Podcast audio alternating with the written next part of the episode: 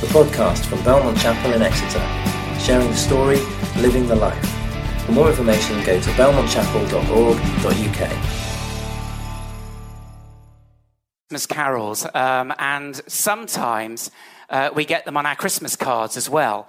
And uh, those, are, those are fantastic cards to put up in the house, aren't they? But just every so often, I think, well, it all makes it feel very long ago in a very different place.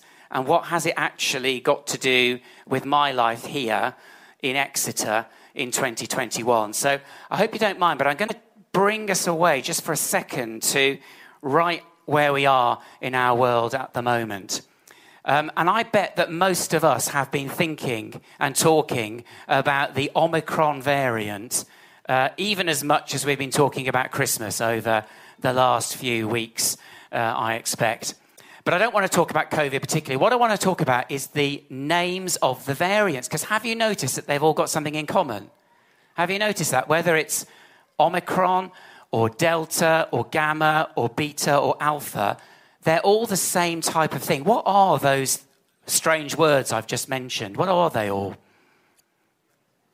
Greek letters, thank you. They're letters in the Greek alphabet, aren't they? And if we were going to be learning Greek at school, we'd have something like this on our classroom wall. Uh, it tells us all the different letters of the Greek alphabet. Perhaps if you're at school, you've got something like this on your classroom wall. Well, it begins with a letter that's like our letter A. It's called alpha in Greek. And they do have, like we have, the letter Z in Greek, but it's not at the end of their alphabet.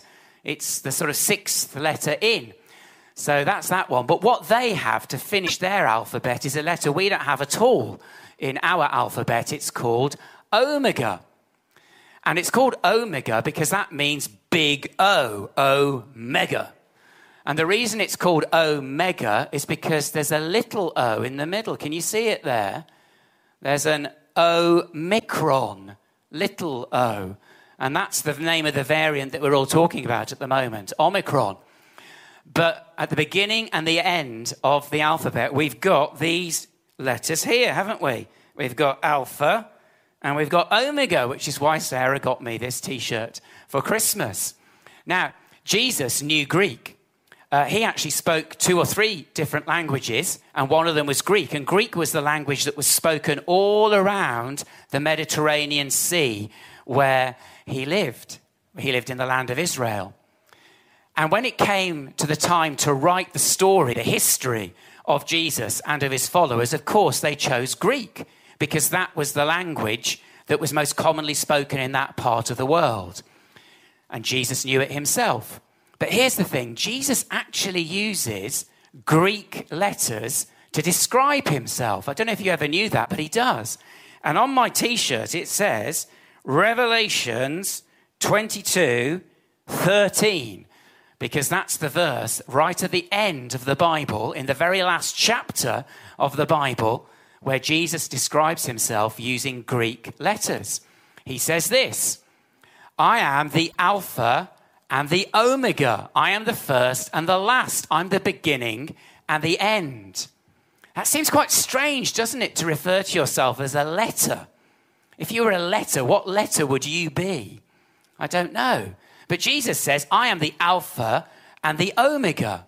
What does he mean by that? Well, he, he means that whatever we think of, no matter how big and vast and huge it is in the history of our world, he encompasses it, he holds it in his hands, and he ultimately is the Lord of all of those things. He's the Alpha and the Omega, the first and the last, the beginning and the end. Jesus is greater than anything we can possibly imagine. And while that's an amazing thing, isn't it? That Jesus is so vast. In that picture that we have on the screens, you can imagine the majesty of the mountains and the splendor and the glory of the evening sky with the stars out. And you can think Jesus is bigger than all of that. At the same time, Jesus also knows what it means to be small and to be vulnerable and to feel powerless because he came as a little baby, didn't he? And he was laid by his mum delicately in that, in that manger after she'd wrapped him in those cloths to keep him all snugly and warm and safe. And she placed him in the manger. He knew what it was like to be a helpless human baby.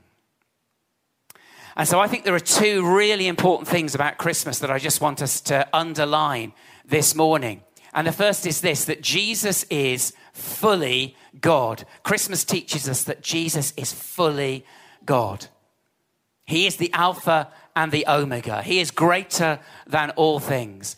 And there's a letter in the New Testament written by one of Jesus' followers where he says this in the book of Hebrews the Son, S O N, Jesus, is the shining brightness of God's glory. He is the exact likeness of God's being. If we want to know what God is like, he's saying, look to Jesus. When you look to Jesus, you will see what God Almighty is absolutely like. He is the exact likeness of God's being. Jesus is fully God. That's the first Christmas truth I want you to think about this morning. The second Christmas truth is this Jesus is at the same time fully human. Fully human. We all know what that's like, don't we? Jesus knows what that is like as well. Again, same, same letter, the letter to the Hebrews. The writer says Jesus had to be made like people, like you and like me, fully human in every way. Why? Why did he need why did that need to happen to Jesus? Because then he could serve God as a kind and faithful high priest. He knows what it's like to be us. And so he's the perfect high priest for us, representing us to God the Father. And there's a second reason, and then he could pay for the sins of the people by dying for them. Only somebody who is human can die. Jesus had to be a human being like you, like me, so that he could die for our sins, for our mistakes and the wrong things that we do and think and say. And on the cross, on the cross, and the cross always casts its shadow over the manger, he deals with our brokenness and our broken world and paradoxically becomes the king of all the world in the very moment of the crucifixion. Jesus, the crucified king who rises to life everlasting, is fully human as well as being fully God. So, my challenge this morning is what do you think about that? I don't know if you're normally in church or, or you're a regular follower of the Lord Jesus Christ. What do you think about those claims? Do you think that actually, yeah, I believe them? I believe that those things, even though they're difficult to grasp, are true? Or do you think, no, nah, not sure about that? Nah, I don't really know what to make of all of that. Doesn't really make much sense to me. Well, if you're in that category. It's wonderful to have you in church. We love having people in church who are not yet followers of Jesus. I think the challenge is to investigate it, investigate those incredible claims. And we have the perfect opportunity for you to do that here in the new year.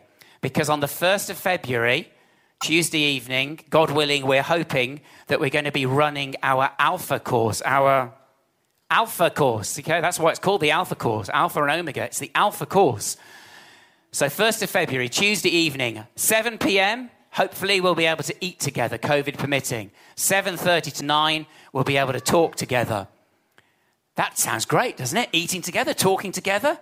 Sounds just a little bit like Christmas, only you're going to get to do it 10 evenings uh, and in, uh, on the trot, and somebody else is going to cook for you. That is how good the Alpha course is going to be. Investigate. That might be something for you or one of your friends. But if you're already convinced, then let's celebrate. Let's celebrate the birth of the one who is fully God and fully human and celebrate the risen King.